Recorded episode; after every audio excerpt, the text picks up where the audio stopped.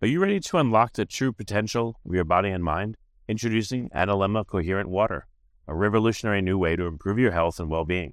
Analemma has been clinically proven to significantly increase ATP levels. These are the mitochondrial energy of your body.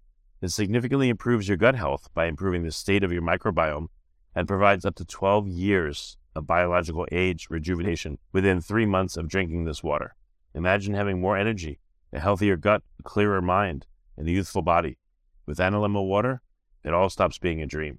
Take the first step towards unlocking your true potential. Try Analemma water and revolutionize your life.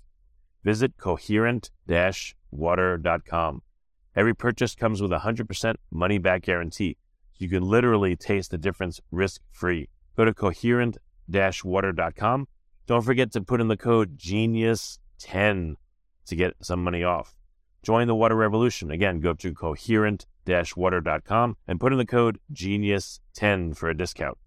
Forget frequently asked questions. Common sense, common knowledge, or Google. How about advice from a real genius? 95% of people in any profession are good enough to be qualified and licensed. 5% Go above and beyond. they become very good at what they do, but only 0.1%. are real geniuses. Richard Jacobs has made it his life's mission to find them for you. He hunts down and interviews geniuses in every field sleep science, cancer, stem cells, ketogenic diets, and more. Here come the geniuses. This is the Finding Genius Podcast. With Richard Jacobs. Hello, this is Richard Jacobs with the Finding Genius podcast, now part of the Finding Genius Foundation. My guest is Tom Kirkham. He's the CEO and founder of Iron Tech Security. And we're going to talk about his uh, recent book called Hack the Rich and perhaps a bit about uh, Iron Tech itself. So, Tom, welcome and thanks for coming. Oh, it's absolutely my pleasure to be here, Richard. I think this is our second time together. Yeah, it's been a while, but you know, for people that haven't heard before, tell me a bit about your background, and then you know we'll talk about uh, the new book, Hack the Rich. Well, my background is I've been in management and and as a hobbyist in technology for almost 40 years. And more recently, which by that I mean the last 20 years, I founded the company a little over 20 years ago. And shortly after founding the company, or about halfway through, I realized that cybersecurity is becoming a really, really serious problem. And it's accelerating. And with the advent of AI, which I'd like to talk a little bit about, we, we right now, as we speak, this is a seminal event in the hacking industry, uh, which means we have to respond and understand the threats that we're all subject. So as we started working with these companies, providing the cybersecurity defense services to protect them from hackers like ransomware attacks, extortionware, and just all sorts of attacks. We started noticing that the owners and the management of the company, they were still exposed in their personal lives. So it started making me go down this road of saying, well, wait a minute, there if they get hacked, even if it's personally, that's going to have an effect on the leadership and the management of the company because it's very time consuming and stressful to undergo an attack, a serious attack. And they're typically high net worth individuals. So it's lucrative for hackers to actually target them. And then the statistics were showing an increase in targeted attacks on high net worth individuals.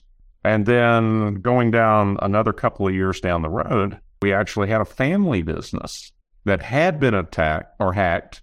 They lost $400,000 due to uh, either a unauthorized wire transfer or ACH. I can't remember which Initially, this sounds like anyone in business or at work needs to somehow firewall, let's say, work activity and communications with personal, but it's all tied up like in our phones, essentially. It's all commingled. That's just my gut feeling from what you said so far. Absolutely. And in fact, any device that you use to remote into the company network becomes an attack vector for that network. So if you don't practice the same administrative, technical, and physical controls on the de- family or personal device, then you've weakened your total defense structure. So, you know, Is there any software that on a phone? So let's say, you know, I use my phone for work personal. So, you know, uh, I don't know, I'm, I want to email a colleague on my phone or text them. I text them. The text comes in from my wife and it comes into the same app and I want to text her back. So I text her back. But how has anyone developed software again to somehow segment, you know, in the same device, two kinds of activity, work and personal. And do you think that would be useful to have something like that? Yes, there's a lot of different types of technology to address that issue. First thing that comes to mind is uh, email. Okay, because business email compromise is a real clear and present danger for everyone. Lots of malicious things and, and different types of attacks can occur over that. And so if you're using, you know, say a, if your company uses a Microsoft Exchange server, but your personal email is Gmail, both of those exist on your phone. If the company detects a compromised phone, it can remote erase all the emails, contact, and you know calendar entries and everything just for those apps that are served up by the Exchange server. In other words, the Gmail account will remain unaffected.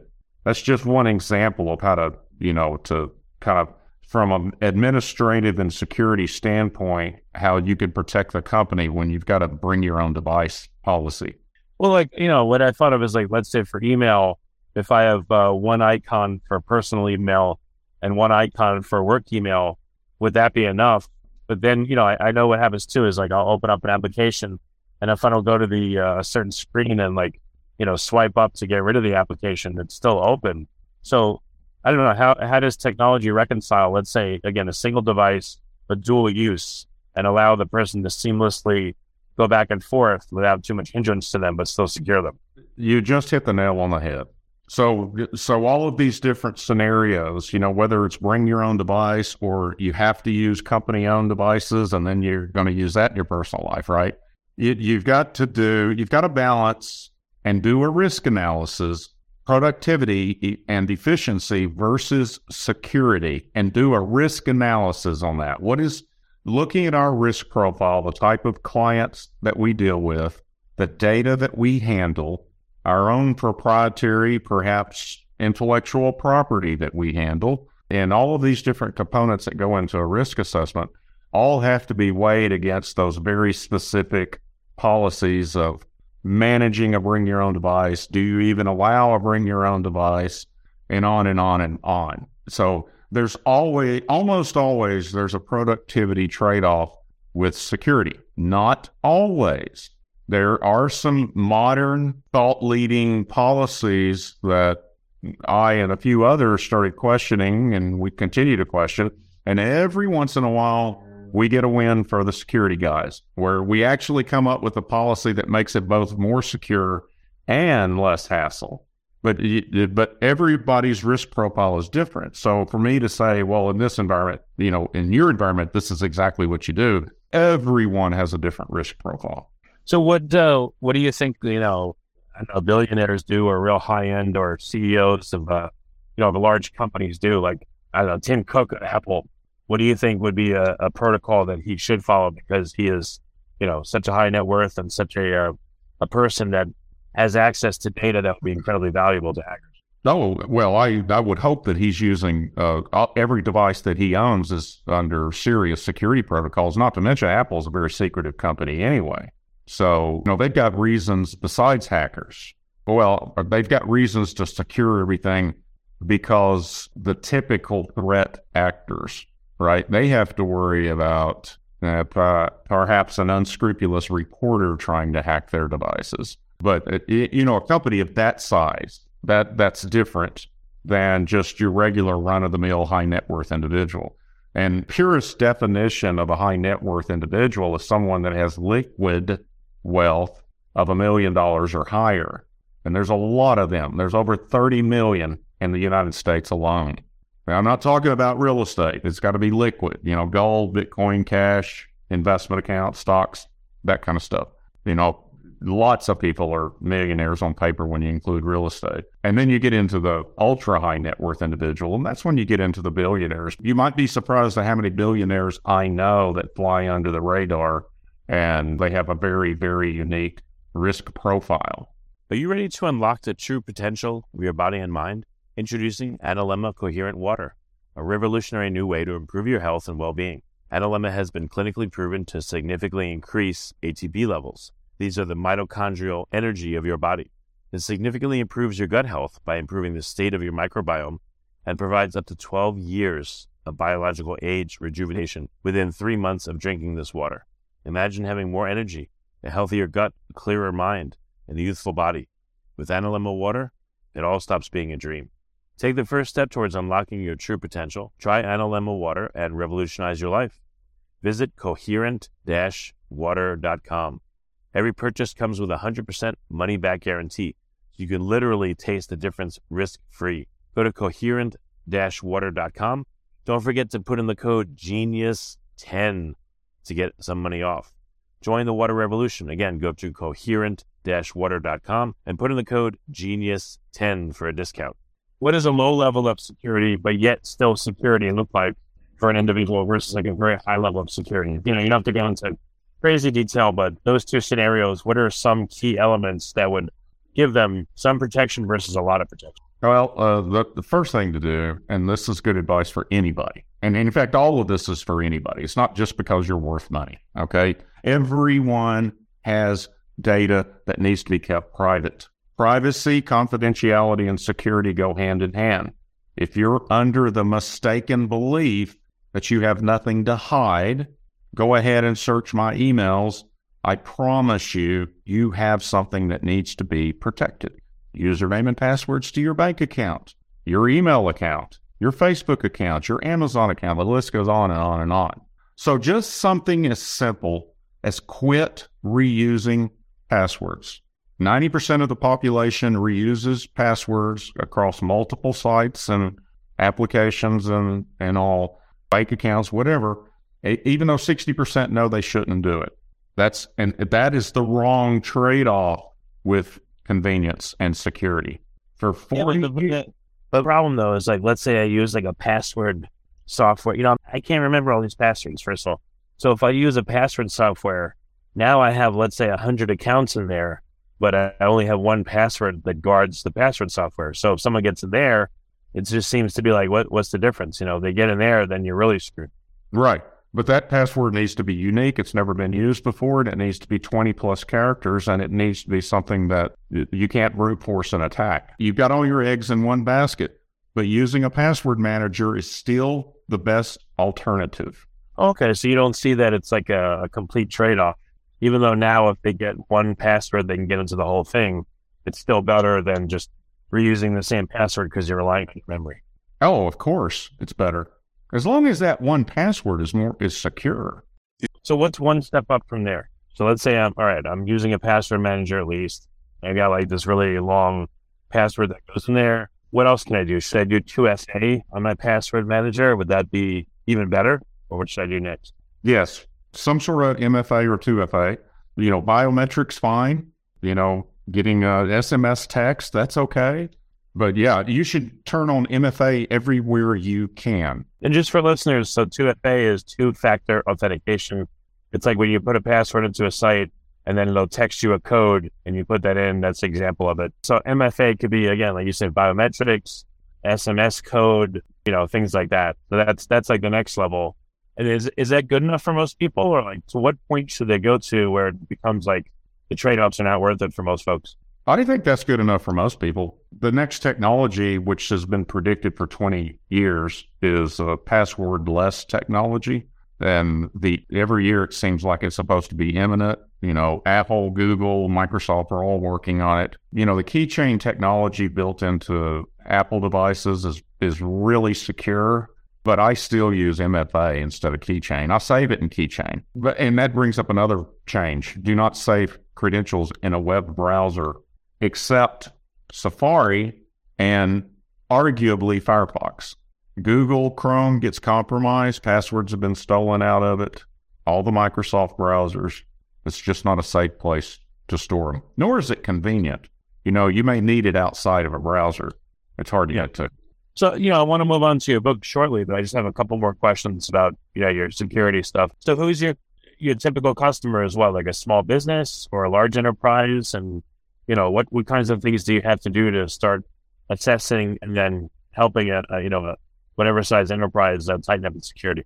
Yeah, our sweet spot is small to medium sized businesses and, you know, high net worth individuals. The, you know, anywhere between 50 to 500 endpoints, but we still do much smaller ones and large, and we can do larger ones. And it, so, you know, that's step one. These are international standards National Institute of Standards and Technology has a cybersecurity framework, and there's five steps to it. Number one, identify. That means we've got to do an in depth risk analysis on the company, identifying where the data is stored, how the data is stored, what is their current security hygiene look like? In other words, are they reusing passwords? Do they share credentials? Uh, who? What are their clients? basically, we have to think about all of the stakeholders in the organization: vendors, clients and customers, employees, and then once all of those data points are collected, a strategy is formulated to do step two in the NIST cybersecurity framework. And this is, it's not unique to NIST. There's no magic formula. Anyone in InfoSec or the cybersecurity industry can tell you this is what you do. So that means we need to know, you know, what's your annual revenue? You know, sometimes they don't disclose it to us, but without that piece of information, you know, we may assume this five person law firm does a million dollars a year, but there's actually five people law firms that do $20 million a year. That changes their risk profile. And I would argue that there's very few fin, uh, vendors that any of our clients use that don't that develop and maintain the the that close of a, a of a relationship because we're talking to them every day and we're monitoring every day. And oh wow, okay, yeah. So, once you're in place doing monitoring, now you probably have a really interesting opportunity to see what kind of threats are coming in, how many, and from where, and what kinds. So, what what have you seen, you know, in general for the various businesses and individuals that you help? Like, what what kind of threats come in that maybe you weren't aware of, they're not aware of? Who knows? Like, what does it look like the landscape? Oh wow, everything. I mean, every threat imaginable. What are some of the top few that maybe are even surprising? But what are like the most frequent or potentially damaging? I think it's interesting the fact that people don't realize that just their router at home or in their office, you know, that internet connection is being attacked a hundred times a second with automated bots. I think that would be that's the most curious thing that people don't understand. I personally, it's fascinating to it's fascinating to see how different scams or psychological manipulation or social social engineering is used in order to facilitate these attacks because over 90% of attacks are caused by a human failure. You know, they're conned into letting the criminal into the company network. And that's something that you really need to get your head around. All of these under other wonderful tools and administrative controls and all the monitoring and managing and remediation and mitigation and, and even deployments and doing the risk analysis, but it is really all of it's there all these multiple layers of defense. You know, we practice or best practices are defense in depth. Anybody that's been in the military knows what I'm talking about. We got to have a layer to back up that layer and a layer to back up that layer because we assume, number one, the human layer is going to fail. And then number two, we may assume that the second layer or the third layer or the fifth, tenth layer will fail. So we got to have a layer backing up that layer and a layer backing up that. And so when you when you really look at the the big picture, knowing that these devices that are just connected to the internet is being automatically attacked by bots, programming scripts, and other methods at scale, there's a lot of battles being done just on the automated standpoint. But the ones that are that really intrigue me is when these con jobs are pulled. Those are absolutely fascinating to me. And that's something that both of the books that are currently out, and the one that I'm working on now is talking about that human element. Yeah, so let's let's segue into the book. So, what is the uh, you know this book about? Hack the Rich. What does that mean? Well, it's about the uh, hopefully it's about well it is about the ways that high net worth individuals and, and really anybody anybody average person doesn't regardless of what your wealth is or not you know, it goes through the 10 th- dumb things that you, that people do to sabotage their own security. Okay. Reusing passwords is a perfect example of that. But the point of these books is they're not written for my peers. They're not written for technical people. Both of them and the forthcoming book this year, hopefully, have a fictional component. There's a story inside of it that illustrates whatever failure it was the management failure, the leadership failure, which is honestly most of them. You know, if you don't provide cybersecurity awareness training to your firm, that's a management or a leadership issue. It's not it's not a personal issue. They just didn't know, right? They weren't aware of the scale of the industry or the tactics being used. They can't identify a con job in an email. Didn't even think it could happen to them. They're a small company. Who would want to hack us type of deal? And that's that's, that's bad management at the least. So, what is some of the feedback you've gotten from your books? Like, what are some surprising things that readers have said? Oh, oh my God, I, you know, or if they become a client, like, oh my God, we didn't even know that this was possible. But you know, what what statements lead people to say things like that to you? Uh, well, uh, the first thing is I is I hear I do at least eight out of ten of the things that you say it's the dumbest things you can do, and then the other one is uh, I really couldn't put the book down because the the story inside of it is uh, really a good story, and the main character is what's known in the business as a gray hat hacker. So the goal of it, and hopefully I accomplished if any of you read the book, is we we wanted to set a story up that's like a heist movie, you know, like the Italian Job or Ocean's 11, 12, 13, whatever, and really show the cleverness and the sheer scale of these attack teams that their equivalent is inside the cyber underworld. So Sunju Liu is is his alias. That's his name. It's not his real name because no hacker uses their real name. But he's a gray hat hacker. He lives in both worlds, you know, but he has a code of ethics and morals. And the first two books, he helps out the same person. In Hack the Rich, he's helping out a guy that is nominated to be Secretary of State and all the stupid things that this guy did to potentially compromise military secrets at a university. And so the story keeps everyone engaged. And, you know, the ratings reflect that apparently everybody likes them both. So, okay. Well, so what the Hack the Rich book, again, what is the premise of that particular book? What message do you want people to get out of it? And is that the starting book that people should go to when they first contemplate security, or do you have another one that you think would be the best entree to learning about this? The first book is about surviving the the uh, global cyber pandemic, and this is about the principle of what does a global cyber pandemic look like? It looks like COVID, except it's going to spread in minutes and hours instead of weeks and months. And it's going to be more devastating than COVID was in worst case if this ever happens. Now, some experts say we're we're already in. Mean, though, it's not an illness. What, but as the analogies change, I mean, like you know, again, what what would it look like? What's an example of something that happened? Well, imagine if a virus, a computer virus, is unleashed on industrial control systems, either intentionally or unintentionally, probably unintentionally at this scale and it affects every Siemens controller seven around the world. And water shuts down, airplanes crash, robotic surgery kills people, and it spreads in, in hours and days instead of weeks and months.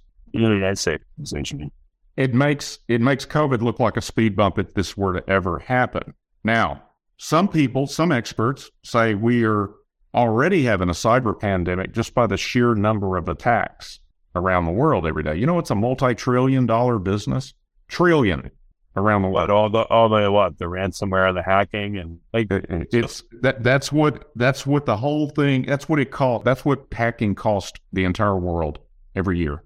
Feds, the good guys, bad guys, gray guys, whatever. It's a huge, huge industry. There was one group. There was one ransomware attack that was done by a group going as the the alias of G and Crab it's a play on the words, right? See and grab. In one ransomware attack, they grossed 3.5 billion with a B, billion dollars in one single attack. They themselves, the two individuals, that is G and Crab, netted $300 million apiece. The rest of it was spread out all the other gangsters or the gang members like Ocean's 11, right? Okay.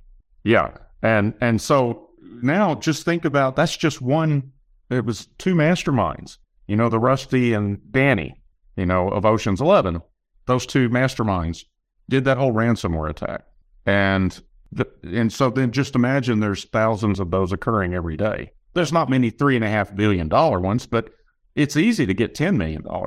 That's a no brainer. Yeah, I, I, don't know. Probably you know, if we need to scrub this, that's fine. But I, will I'll give you an idea. It's probably a bad idea to put it out publicly. I don't know, but if I was one of the bad guys, I would think that by now, after multiple attacks on databases, that if you aggregated the knowledge of X number of hackers, you would probably have social security numbers, birth dates, and a whole bunch of other personal information on like pretty much everyone, let's say in the United States. And if you aggregated all that and sat on it for two years and then started using it, no one would know where you got that data or how you got it. And it would be such a vast amount. Like, you know, even with passwords and things like that, you could still use some of these personal challenge questions and things like that and personal data to to impersonate or get into people's accounts. Like, have you seen that happen? Is there coordination going on between the bad guys? Oh, there's absolutely collusion and coordination going on with not only the criminals but nation states. But you, getting back to illustrating of your point there, you would be caught. Uh, it's not that simple. That that's I can't. I, there's ten different ways to track that down. How that happened. That's what. That's why there's a lot of com- there's a lot of industries that keep event logs forever. Oh, interesting. Okay. So yeah. they, I guess because they're used later on to figure out or corroborate what's going on.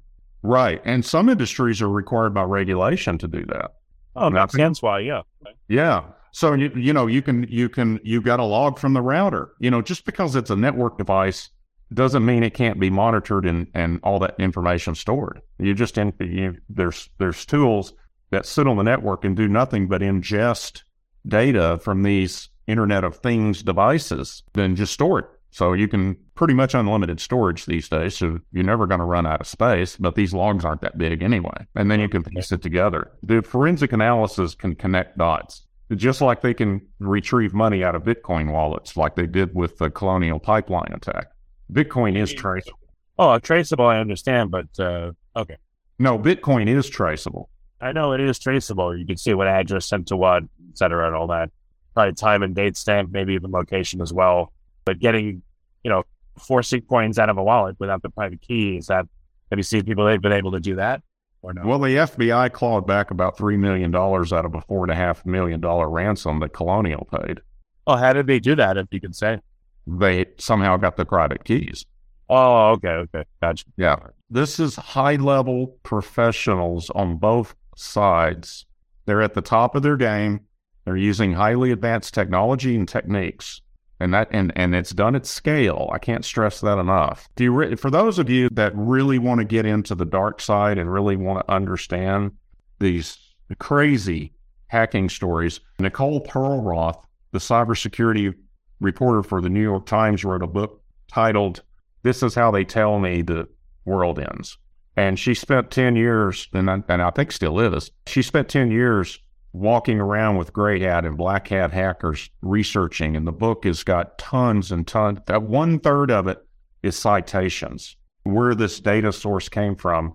And then a lot of it's describing these various attacks and the, the people involved and their personalities. And it's a fascinating, fascinating book. So don't let the don't let the sheer thickness of the book steer you away from reading it. Just keep in mind is a third is reference material which means it's well researched and documented, by the way. So these incredible stories she tells that are unbelievable are indeed fact. So what what's the best you can do? Just make yourself less of a target? Or, you know, like let's say I have a car and I want it to be stolen.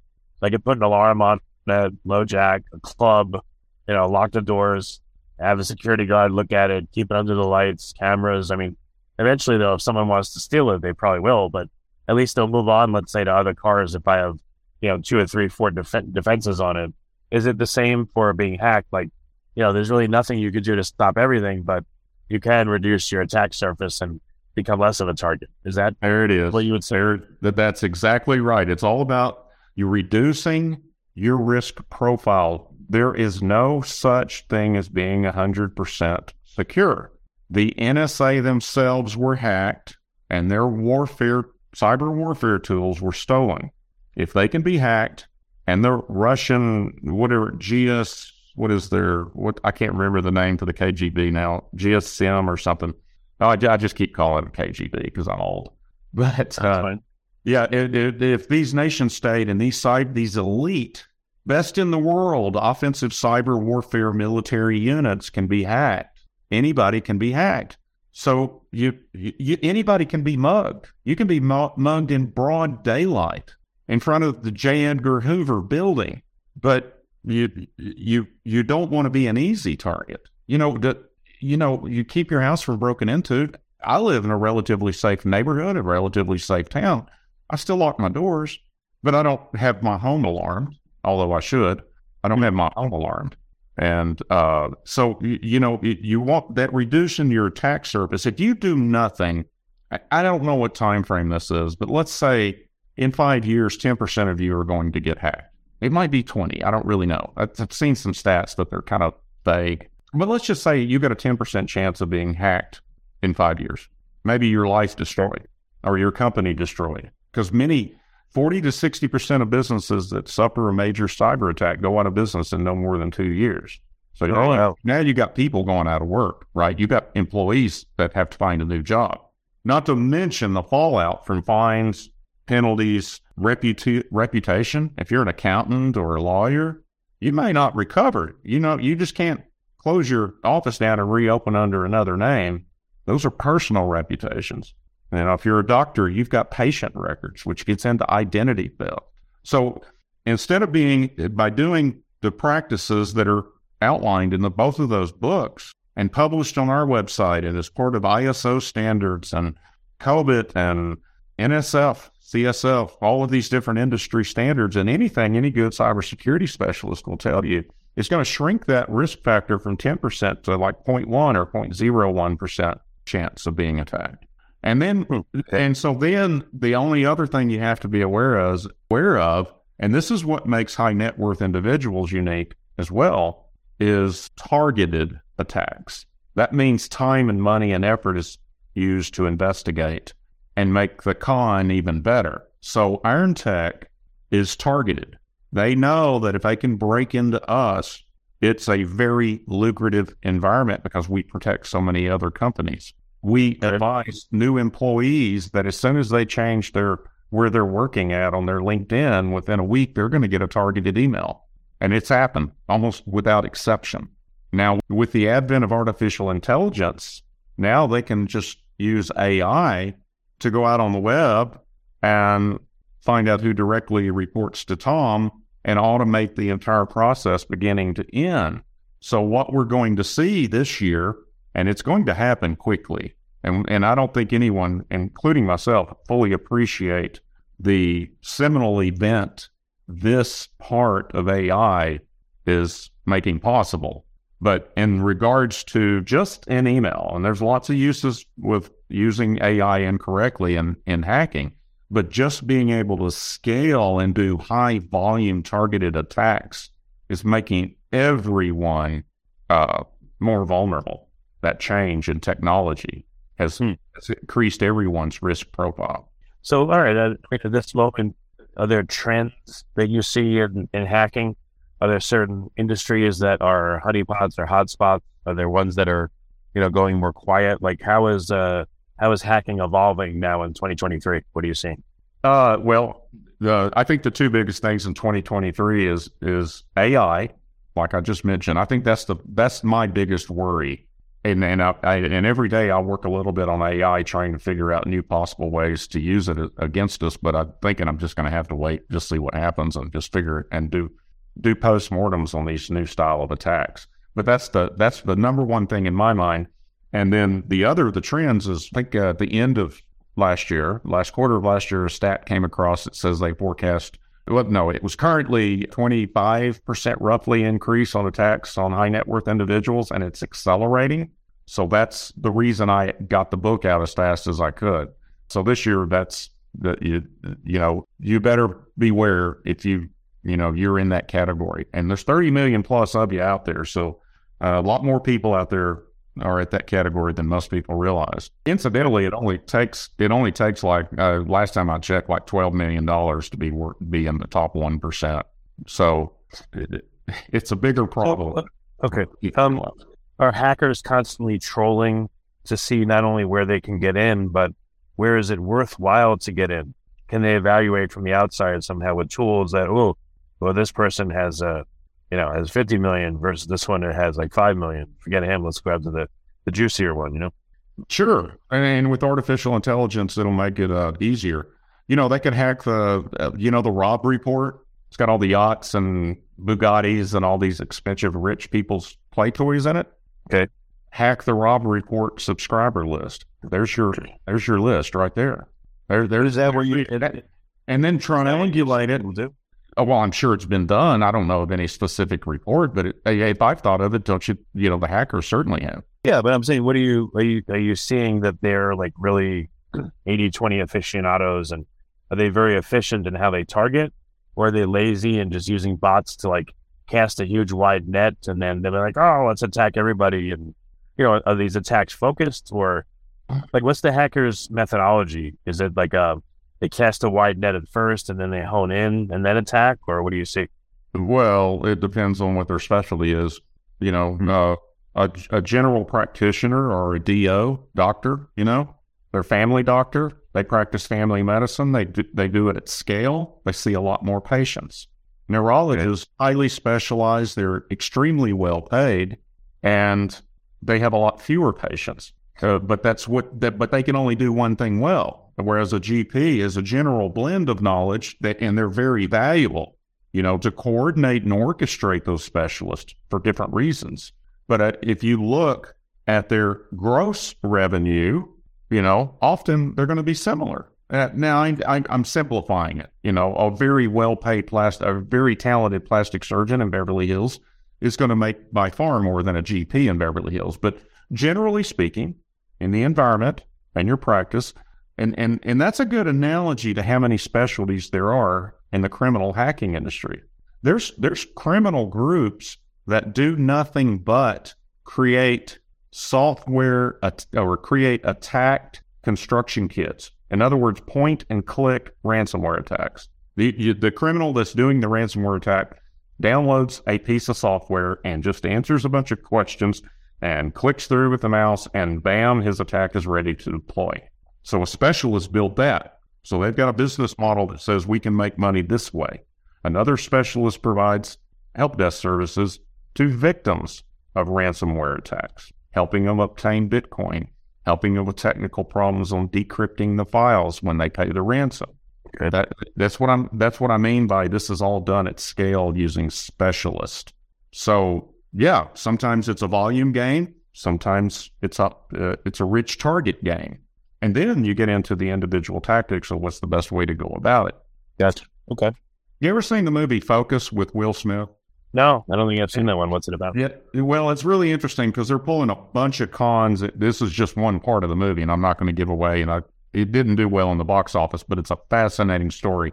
They he's got a group of criminals of I don't know, 50 plus or minus, and they're in New Orleans for a Super Bowl, and they're pulling all sorts of cons. So for them, it was a volume game, low risk, low reward, but they had so many people, and that the, the types of jobs that they were pulling you know, it may be a hundred dollars here, a thousand dollars here, but they did so many of them because there were so many people there.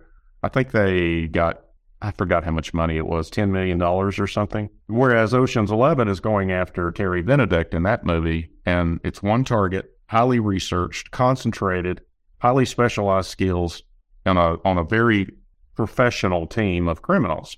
So those are just two analogies to the, to the typical criminal world. Well, you mentioned earlier, I, I'd tell you my, you know, my horrible idea on what criminals can do, and you seem to be pretty confident that oh, with forensics we could find out all kinds of stuff and we would stop that.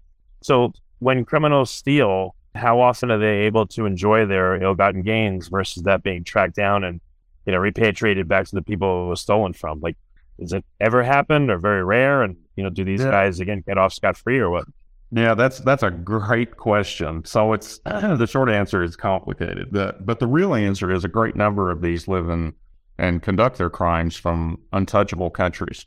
North Korea, Russia, some of the eastern the for, the the eastern bloc countries that were formerly part of the Soviet Union, they have lack police standards. In the case of Russia, they want the criminals there. They're permitted to conduct their crimes there because the Kremlin and their criminal, I call them mercenaries, are frequently aligned in their objectives.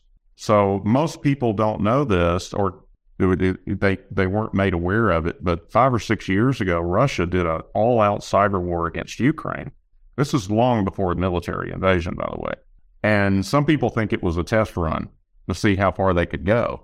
And they literally brought Ukraine to their knees. Planes stopped, trains stopped. They didn't even know if Chernobyl was going to leak radiation. Food delivery, so supply chain was broken. They walked. It, it went into the winter and Russia pulled their horns back in. They stopped just short of killing people. And it, like I said, some experts think it was a test run in case they need to do all out war with the United States. But one of the tactics that they did on that was they told all the criminals in there to attack at will, but don't hmm. attack any target in Russia. Now you're thinking, how would you do that? How would you prevent it from accidentally happen, happening to a Russian company? You know, they may have, you know, locations in Ukraine or whatever. So rather than relying on the unreliable way of using geolocation with IP addresses, they simply instructed the virus or whatever type of attack it was to not execute unless it saw the Ukrainian language. You know, when you set your language on your computer. So if it if it's all Russian or English or any other language besides Ukrainian, it wouldn't execute. Or they might have used a different tactic. I've heard it both ways. They might have just said attack even uh, unless it's Russian, you know. And so, so, what, so what's to prevent?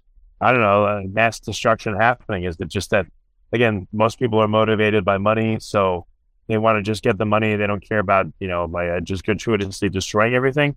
Or is there a uh, a percentage of hackers that just are nihilists, don't care? They they'll destroy everything just for fun. I don't think there's I don't think there's the ones that are going to destroy everything for fun, or else it, that would have already happened. The biggest risk I see is you know is like a, a a virus for an animal that accidentally gets out of the lab. You know, we've all seen World War Z. I think that was a lab released zombie deal. Anyway, you know what I mean. You know the deal with China but you know the speculation that it was actually right. engineered. Okay. Yep. Well, the same thing with the computer virus. I think that you know, one of these cyber warfare offensive weapons, such as Stuxnet, is being used against us right now. And the NSA in Israel went to great lengths because they knew how dangerous that virus would be if it got out in the wild. And uh, they went to great lengths to make sure it only executed in that environment. But now it's been stolen, it's being used against us, and it's being modified. And I think either a nation state or a criminal organization is more likely to accidentally unleash that if it happens. I want to I want to carefully preface everything. I think the this this event in time where we're seeing the possibilities of AI in real time in real life now, you know, it's moving that doomsday clock up a few notches, right? So I think it's increased likelihood. I don't think it'll be intentional. I think it'll be an accidental. But the more we protect ourselves right now, the less damage that is likely to occur. You know, the Stuxnet virus can be stopped with modern security defenses and detection. Yeah, you read a I read a book about it and how sophisticated it was. It was amazing. Yeah, it would, I mean, it scan it would scan for a certain model of centrifuge and you know put itself out there, and then it would change the operator screen so everything looked like the machines are running properly, and then it would cycle them fast, slow, fast, slow to blow them up and wear them out, and then it would remove itself in certain cases. It was amazing. Oh yeah, it absolutely was. Uh, it, you know, just the things that it did to go out of its way, just not. And you know, another thing is that how did they distribute that virus into that facility? That facility was air gapped. It wasn't connected to the outside world at all. And there's a real simple social engineering tactic that I I would just be surprised if you know they fell for it. Uh, there's some rumor going around that uh, CIA or some spook agency can beam computer code with microwaves inside of facilities. I haven't seen anything that suggests that technology is real, but it's certainly possible, and it's and it's been theorized, and I, I guess it's been it's proven that it's possible. Now, proving that it's possible and making it work in a real life application is uh, there's a world of difference in those two things. But at any rate, yeah, just because you unplug something, yeah, and then this is something else just because you unplug something from the internet doesn't make it safer, believe it or not. So why? I, I would argue that uh, it makes it less safe. So how could that be? You can't do software updates. That's the big oh, deal. okay. Right, and and let's not forget is that we're not just talking about Windows patches. We're talking about firmware patches. You know, the software that's inside the chips. which is really just software. You know, it's just embedded on a chip. Those have to be securely patched, or, or patches, security patches have to be applied. And uh, so, without it being connected to the internet, that makes that whole process much more prone to both not ever being done, but in order to keep it off the internet, how are you going to get that patch onto the system? You're going to use a CD-ROM drive or flash drive, or what's the method? Now that device could become compromised. So understood. Okay. Yeah, the average person needs to do their security updates as soon as they go. You know, that's another. It's I don't think it's on the top ten stupid things to do that's in the book, but some of those security updates are so critical that it needs to be done now. You can't wait and let everybody else work the bugs out. Yeah. Okay. Well, very good, Tom. Well, what's the best place for people to learn more about you? Like, should they start with a particular book, or what's a website they can go to if they're like a small business or medium business? You know, what are some resources for listeners? Yep. Hey, on IronTechSecurity.com and our so our YouTube channel, there are scads of hours and hours and hours of video. There's all sorts of printed reference material and resources that you can go down a rabbit hole with just our own stuff. If you want to know more about me, tomkirkham.com. There's, uh, you know, if you need a speaker for your event or whatever. But uh, either way you get in contact with us, you know, if if you want to direct a message to me, you know, if you go the if you use the contact form at Iron Tech Security, and if it's for me, I'll get it. So don't worry about that.